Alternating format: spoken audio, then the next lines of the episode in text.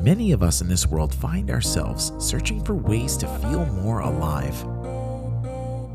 We move through our lives day after day, living through the same repetitive cycles and the same stressful patterns that often leave us feeling defeated, underappreciated, or unfulfilled. But what if there were a different way to perceive life? What if out there we were able to find the keys to a happy, healthy, and fulfilling reality in the lives that we're living right here, right now? For those of us who are looking for a way to transform our lives, for those of us who are looking to fully live in this moment, to change how we feel, how we perceive the world, and awaken to a better reality so we can fully live this life. This, this is the Live This Life podcast. And I'm your host, Heath Cummings. I'm here to inspire you to ask yourself the question Are you living or are you killing time? Hello, everybody. Welcome back to another episode of the Live This Life podcast. Today, I'm going to approach this episode in a little bit of a different mindset. I'd like to talk about some recent country and world events that have been going on um, before I do, I just want to mention very briefly uh, again our partnership with Adidas with their at home training app, the Adidas training app. They have a, another promotion going with that right now. Um, it's called the Home Team Hero promotion. Starting May 29th, today, May 29th, going through June 7th, they are going to donate $1 for every hour of activity that's logged through their apps. So we have a current partnership with them through Live This Life to bring the Adidas training app to people for free for their 90, uh, 90 day free period during the quarantine period. Um, I'm not sure how much longer it's going to last. They haven't really set an ending date for it. But um, you can go to the Live This Life page. Maybe the link will still be up there by the time you hear this. Um, but either way, if you listen to this during that time period, Adidas is going to match dollar for hour of every hour that's logged and that money is going to go to the COVID 19 Solidarity Response Fund, which is going to provide provision of masks and uh, medical supplies to communities in South Korea, Europe, and United States. So it's a great cause. Um, it's going to get you healthy in the process, and it's supposed to be, you know, an, an, an online world athletic event. So participate if you are looking for something healthy to get uh, moving on, and it's for a great cause. Now, today's episode, I'm going to be approaching it from a little bit of a different perspective from what I usually do on the show. Um, I, I really try to approach everything to enhance people's lives, to bring an air of you know potential and positivity in everything to people's lives. That's the point of the podcast. Um, you know, I want to keep this podcast on that up and up. You know, I want to be thought provoking and enlightening and all that stuff. Um, but this this subject is one that I felt very compelled to speak on, given my background and experience.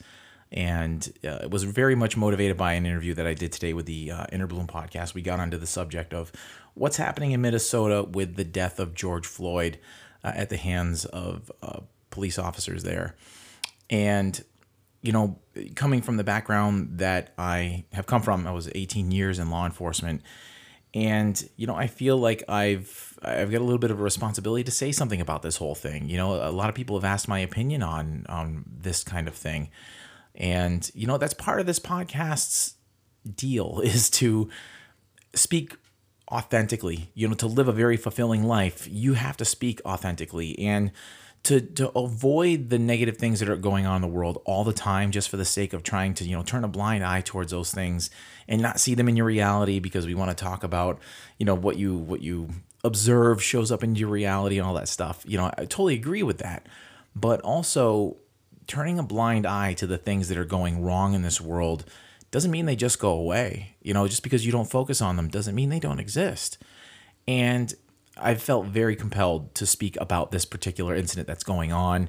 Um, it's one that I think has bothered me the most out of all the things that I've seen through the years, all the different things that I saw in person and the things that I saw on videos. Um, not that those didn't bother me. This one has just reached a whole other level, and I think it has for a lot of other people as well. So on Monday, May 25th, uh, a man named George Floyd was taken into custody by police for reportedly passing counterfeit bills at a convenience store. And in the video that you can see on the surveillance uh, at the store and outside the store, you can see them take him into custody. He's handcuffed behind his back. Um, and he's he's let off. You know, George was a black man. Uh, he was surrounded by white police officers. Four four cops showed up to take up this this man.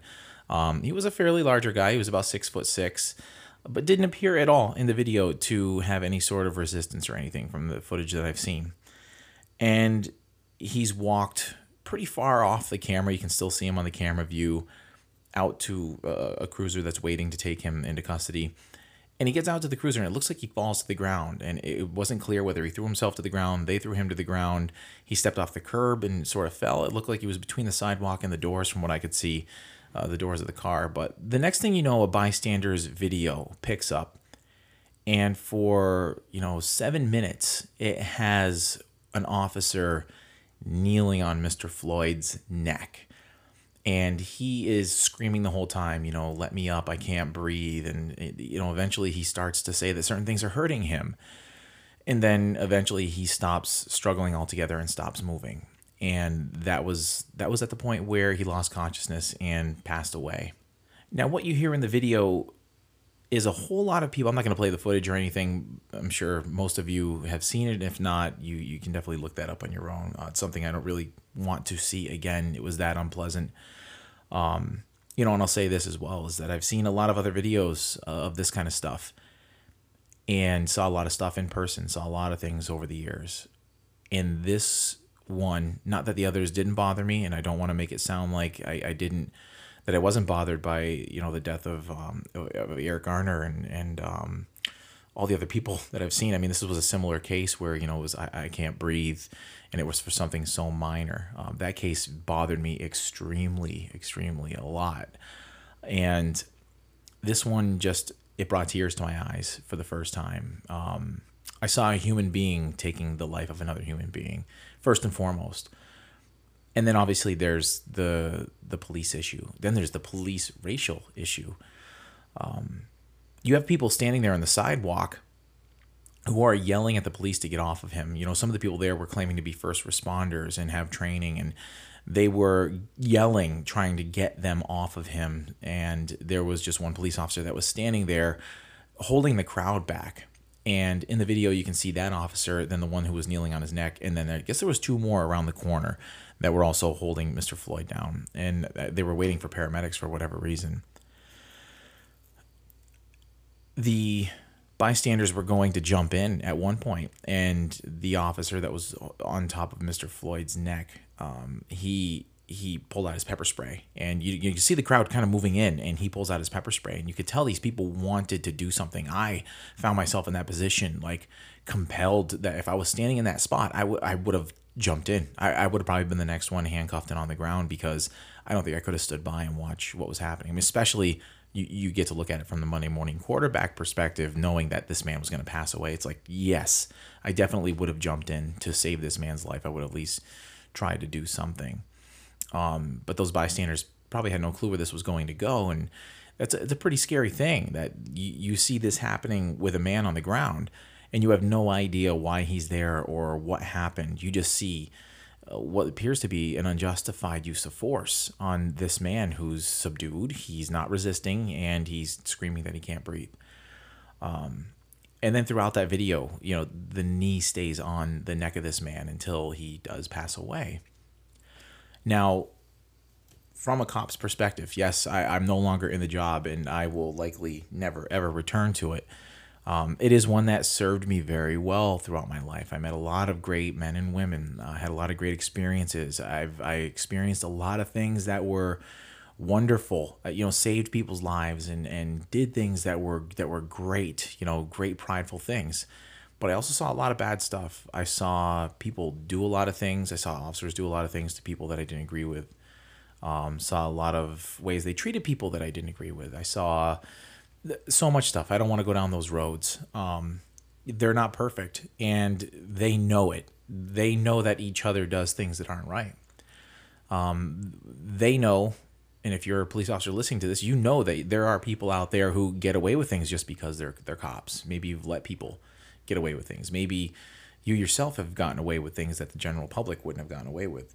And I think that's one of the things that's bothering me the most about this right now is that yes, you could have one hyped up police officer. You could have someone who was on an adrenaline rush for whatever reason.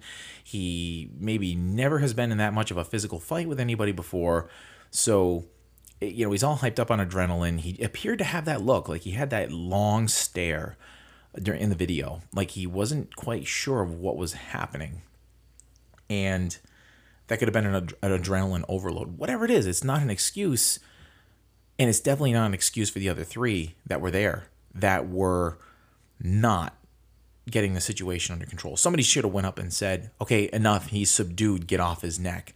Because I'll tell you right now, being someone who was not only a, veteran who did the job for a long time, I was very, very knowledgeable. I mean, most of you who know me or who have listened to this podcast for a while can see that I, you know, pretty articulate. I, I get a good grasp on the things that I take on for ventures and everything that is not an approved use of force. There are certain parts of the body that you can go after eh, depending on what someone does. Um, there's areas when they show your your use of force model. There's a, a body and it, it, changes year to year. It really does. They change it all the time. But certain parts of the body are green, which means you can go hands on with those in general circumstances. And there are ones that are yellow, where you have to have an elevated reason to grab someone or touch them or hit them there. And then there's areas that are red and you don't hit those red areas unless you can justify really like drawing your baton or your gun. Like it's serious bodily injury or death. And that area that that man was kneeling on would be considered a red area. He was kneeling right on top of his head and spine on his neck. Um, I don't think there's anything in any use of force models, nothing that I can recall that would justify what I saw. And I've really come to this conclusion I think, faster than any other incident because you always want to be objective. You want to be objective to what might have happened that you didn't see because that happens a lot. The cameras get turned on right as soon as someone provokes something, or, you know, there's always that piece of, of evidence that's maybe missing. I don't think there's any circumstance in this case. I don't think there's anything that could show up that's going to defend that because that man could have had a knife in his hand at some point. He could have had a, a gun in his hand. He was in handcuffs so even if he was armed at some point, I doubt he was at that point. And as long as he's no longer a threat, you have no reason to use that level of force on somebody. So I really don't think that there's anything that we're going to see in the next coming days that is going to justify. I don't think there's any reason to believe that there's going to be something to come out. And the one thing that I do want to say is that I, I finally, for the first time in a while, I've heard a lot of people, seen a lot of comments on Facebook, and heard police officers talking about this is wrong. This is straight up wrong. Uh, you know, there's no way this could be right. And, it, you know, I have to say it's about time. Um, and maybe they feel like I did too. In a lot of these incidents, you want to get gather all the facts. But I think most people, you know, feel the way that I do that there is nothing that's going to come up that's going to justify what we saw on that video, justify the fact that that man's no longer here. Fortunately, I did read today that the the officer that was kneeling on his neck was arrested. Um, I don't know what the status is of the other officers, but at least that officer's been brought into custody. I think he was fired immediately that day or shortly after. Um, and now I believe he's also in custody. So that will likely mean he faces charges in a trial and everything. So I hope justice is served. Um, but this is just another very disturbing mark on this profession. And we discussed today on the Inner Bloom podcast that should be coming out in a few days, the interview that I did with them.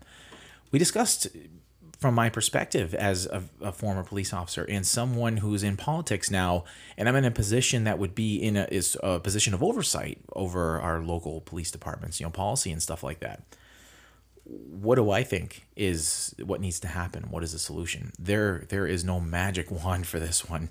This is such a multifaceted problem that goes beyond uh, so many easy answers. I don't think that we can expect that any single thing is going to change and solve the problem. It's it, it is systemic. I mean, and I'm, not going to say something like what Elizabeth Warren, senator from our our state of Massachusetts, uh, said that the, the, the system is broken top to bottom, inside now, because that's condemning every single person who does the job. But I do think there's some major, major flaws. I think one of the biggest ones, um, and this is this is going to be a controversial statement. I understand that, but when I started this job uh, when I started that job, not the, not this job that that job that I had done at one point. I feel like the process was so competitive, and there was a lot of talented people that were going into that line of work, and the top of the class was an extraordinary group of people. And I feel like as the years went on, as things changed after 9 11, um, as the, the years just continue to roll on, I feel like more and more people who, who got into that line of work didn't like it anymore. You know, I, I, at least I can speak from my perspective that I started to lose a fire for it. And then I think a lot of those talented types of people either moved on or they chose not to do that job at all. So the what would have been the bottom of the barrel back when I was in the the hiring processes back in the early 2000s, I think that demographic is now the top of the class. I think the people who really wouldn't have made the cut back then are the ones who are at the top of the class now because there's not as much of a pool of people available. Um, I have met many people uh, along the, the way in recent years uh, before I, I hung it up that uh, really raised my eyebrows with some of the things that they said and their level of knowledge. Um, it just, it really shocked me. And so I think that's one huge contributing factor to this. Another one I think is ongoing mental aptitude testing. I mean, it's one thing that kind of shocks me, and I think most most police departments, at least in this area, they do not do continuing psychological testing. I think physical and psychological testing should be something that's done at some sort of regular intervals, whether it's every three years or every five years. But the fact that you you don't have to stay in shape really for that job, there's no requirements that require you to stay in shape uh, as well as the mental stuff because you're more likely to become mentally unfit as the years go on doing that job. Um, I personally know some people who had taken their life that did that job. And you see a lot of things, you go through a lot of stuff. And I myself went through some serious battles with PTSD, and it happens. And a lot of them are too afraid to talk about their uh, their devolving mental health status um, not that that excuses this type of behavior, but I'm saying this is one of the contributing factors that I think needs to be taken into account into a reform.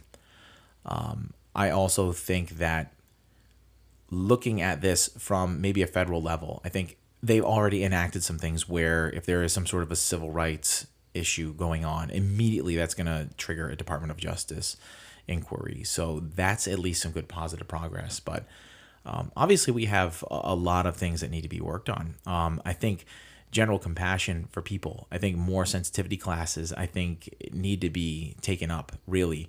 Um, and I'm sure if there's anybody who's listening, trying to check people that I might have worked with who are checking in on me and they're they're uh, listening to me say that. I know I was in some of those classes that we would take over the years um, and people would be rolling their eyes uh, about some of the you know touchy feely kumbaya kind of stuff. And it's like you know what? Yeah you need to keep kumbayaing until it's not it is it is absolutely the worst possible thing to see a colleague doing what that man was doing. The instant he was on that man's neck with his knee your deep down love for humanity another person should have kicked in and said, "Hey, get off. Like that's not going to do anyone any good. You're not you're not following procedure or you need to go, you know, keep the crowd back and I'll handle this guy." Something. I remember even being hyped up when I was a young guy and I had taken someone down. I remember just sitting there after we we handcuffed them and held them down. And I had to have somebody come over and tap me on the shoulder like, "Hey, hey, we're all we're good. We got him. We can get him up." And it was just kind of like, "Oh, yeah, yeah, yeah, sure." You get hyped up. That's where good supervision comes in but I, I feel like some of the old school mentality that exists in these circles of of police departments, the codes of silence, the brotherhoods, all that kind of stuff. The thing, the, the aspect of that job that keeps a police officer who's caught driving drunk on the job. You know, like the guy gets caught and someone gives him a ride home. If that was anyone else who wasn't in uniform, they would have been arrested. They would have lost their license. They would have maybe lose their job if their license depended on their job, if their job depended on the license. And I think some of those things, that that brotherhood aspect of it, those things need to go. The code of silence needs to go. The the unwillingness to speak up when you see something that's not right. When you when you notice when you're on an incident and you notice that a person who witnessed something pretty traumatic on the job has all of a sudden changed. and you don't say something to somebody. You know, his demeanor has changed ever since they witnessed something horrific on the job. And then you don't tell somebody that. That code of silence, that mind your own business kind of stuff, that doesn't work anymore, obviously, because things like this keep on happening. You know, and I guess uh, when I got into politics, um, I I did so with the hopes that I was going to do something at some point grander in this sort of realm to maybe change policy, to change certain things that, you know, I didn't like over the years. Um, you know, unfortunately, I guess I, I, I started in the wrong place because the place where I live, we do, really do have a good police department and, and the the people that serve are they really genuinely care, care about the town and stuff. It's a small town. You usually get that in some of these small towns. You, everybody knows these these police officers. They know everybody. Um, for the most part, it's a really great community atmosphere. But that is that is one of my main motivators because I saw corruption. I saw things that weren't right. I saw deceitful behavior. Um, that was covered up. It was known by people from the top levels of administrations that I saw all the way down. And when that kind of stuff happens, when unacceptable behavior is a not only a norm, but it's an accepted norm by the people who are the policymakers, the people who are in charge, that's where things need to change. There needs to be people out there who see something like this happen and it outrages them. And it outrages them to the point not where they go and destroy their hard earned tax dollars that are buying things like cruisers and police stations like that that's just that's not doing anyone any good. Destroying local businesses that's not doing anyone any good. But i understand the frustration. I mean i can't imagine seeing this happen over and over and over again and that like primal response that you just want to like lash out. I, I can see how that would happen not justifying rioting or looting but i can see how that visceral response would be drawn out of people.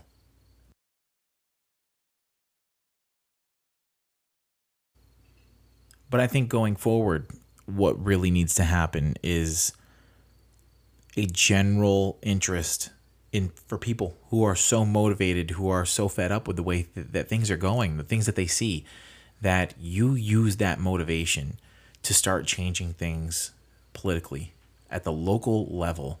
Because yes, systemically across the United States? Is there an issue? There there are many issues we need to work out. The the racism the unchecked powers there's so much stuff. There's so much corruption everything.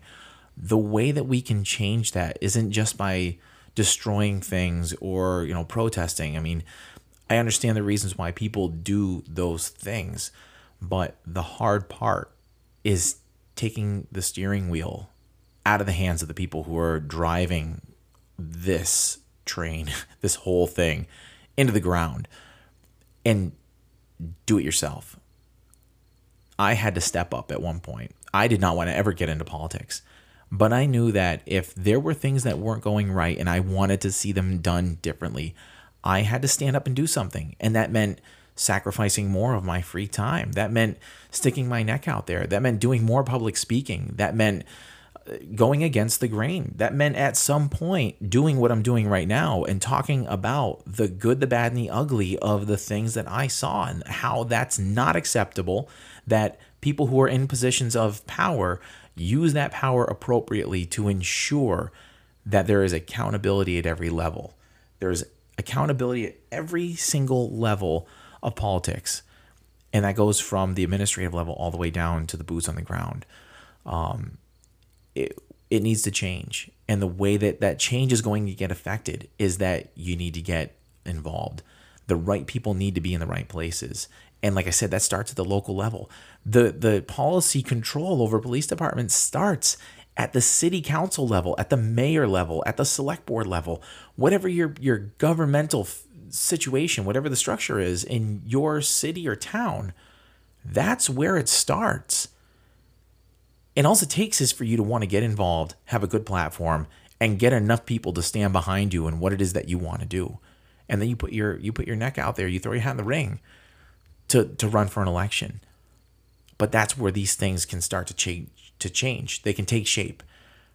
Eventually, those people at the local level do need to move up into the higher levels of politics. Um, I'm not saying that's what I'm going to do, but I have no idea what the future is going to hold for me. I'm not going to leave that out of the cards because there are so many things that do need to change. And I don't feel like it's being done fast enough. I still feel like there's outside influence. I feel like there's there, there should be nothing even called a lobbyist. That they should be completely illegal. It is bribery. It, it is something that shouldn't even happen. Money should be out of politics. Um, and until that happens, we're going to have problems. And until people get into office who are not Democrat, they are not Republican, they are humans. They are there for humanity. You can lean to one side or the other, but the, the main goal is to just make there not be one side or the other. That divide and conquer stuff has to end. And they glorify a lot of these incidents as well to, to almost get people turning on each other to start bigger things. Like when we need to focus on yes, the systemic problems, but we also need to focus on the bigger the bigger issues. And that is we need to have the right peoples in leadership roles to ensure that these kind of things are responded to. Nasty things are I'm sure still going to happen. Um, but to make sure that justice is served, the right people need to be in the right top positions. And I don't feel like we've had that for decades and decades. Um, so I hope that this, if this reaches anybody, I hope that this this inspires people to step up at some sort of a level. I don't care what it is with politics, um, but the way for you to really affect change is to get up there and um, and try and affect some change. I mean, that's all I can give for a really easy answer right now. I mean, I just felt compelled to to get onto an episode and talk about this whole incident because this is one that just really bothered me to my core. And being in that job, looking at what happened, like I said, I don't think there is anything in this world that could justify what happened there. I don't think there's anything that that officer could say how he perceived that this man was a, you know, he was he was large or he was um, acting aggressively. It's like at a certain point you you have to let him up, and that move in any way, shape, or form wasn't okay, anyways. Um, so there's a lot wrong with this, and I just hope justice is served in the right way. So I really want to keep this one short and sweet. Um, it's not a very pleasant subject. I don't really ever go down this road, and I don't ever really plan to. I, I never even actually plan to have some sort of an episode like this. Um, when I did my first few episodes of the podcast, I was like, this will not be about law enforcement. This will not be about police work and all that kind of high test stuff. We won't be talking about guns and this, that, and the other thing. Like this, I don't want to turn this into a political type of thing, um, but I really felt compelled. And like I said, to to live a life that is genuine, to live one that you know is fulfilling, you have to be authentic. You have to be genuine. Um, you have to speak your authentic truth. And for me to just have this this opportunity, you know, this venue to to share my voice and my opinion and not use it um, I felt like that would have been somewhat irresponsible. And this is something I was just compelled to, to talk about in today's episode. I know there's a lot of good people out there who are still doing this job that are passionate about police work and all that kind of stuff. Um, I hope this compels them to look at themselves a little bit differently, to look at the people they work with a little bit differently, and think about how they would react if they were put in a situation where they saw this happening to somebody. You know, maybe they've seen it before and didn't act as as well as they maybe should have. Um, but when you're put in that uniform, when you take on that position of authority, there's a lot of responsibility that comes with it. And first and foremost is to serve and protect. And I think that so many people forget that aspect. You're there to protect people and to, to listen to uh, Ambrosia Matthews, who was on the Inner Bloom podcast that I did the interview with them today, I heard her say, you know, her size, being a white woman and and everything, she gets extremely terrified when she has to have an encounter with police. And I had to say, you know, I'm a six foot, 230 pound man who is trained in all sorts of combat sports and everything else and can hold my own. Um, you know, I think to myself, if I were put into a situation where I was pinned down like that, you know, how would I react? Would I just stay there until someone potentially knelt on my neck until I was no longer there? Would I put up a fight? Because it's almost like you just don't know what to expect anymore. And that's the part that kind of scares me because there are a lot of good men and women out there who are going to feel the brunt of this. Um, that's how a couple of people who uh, you know are white who don't, who don't deal with the police very often Um, that's how we feel. You know, if if they feel those kind of people feel unsafe, I can't imagine what people of different ethnicities feel like. Uh, what people who who live in populations where police show up more in your neighborhood, um, because you just don't know when those interactions uh, are going to go south, and I, just I sympathize. I, I really do. Um, you know, I'm, I'm I've always approached that job when I was there uh, from a mindset. I could tell when people were uncomfortable with my presence and we'll let them know like, hey, don't know what your what your situation was in the past. Um, if things didn't go right, I'm not that kind of person. So you know, let's let's just treat each other with respect, and we'll get through whatever the situation is. And um, you know, I wish more of that empathy and compassion would come through in more of the people in uniform. Um, I think that's one of many facets of things that needs to change. Uh, and I don't know exactly how to implement those kinds of things, but um, I feel like it's one of many parts that needs to adapt right now. And I think another part that really needs to adapt is the people who are doing the job need to turn the light more on the ugly. They they need to be the light themselves. Um, they're out there to to protect people and to do a certain job. And I think that starts with even sometimes policing their colleagues, policing themselves, you know, and, and shining the light um, inward sometimes towards the people you work with and the people you work for. Um, I, I definitely can say that much, but people need to stand up a bit more. Um, you know, that, that saying goes, you, you, if you stand for nothing, you'll fall for everything.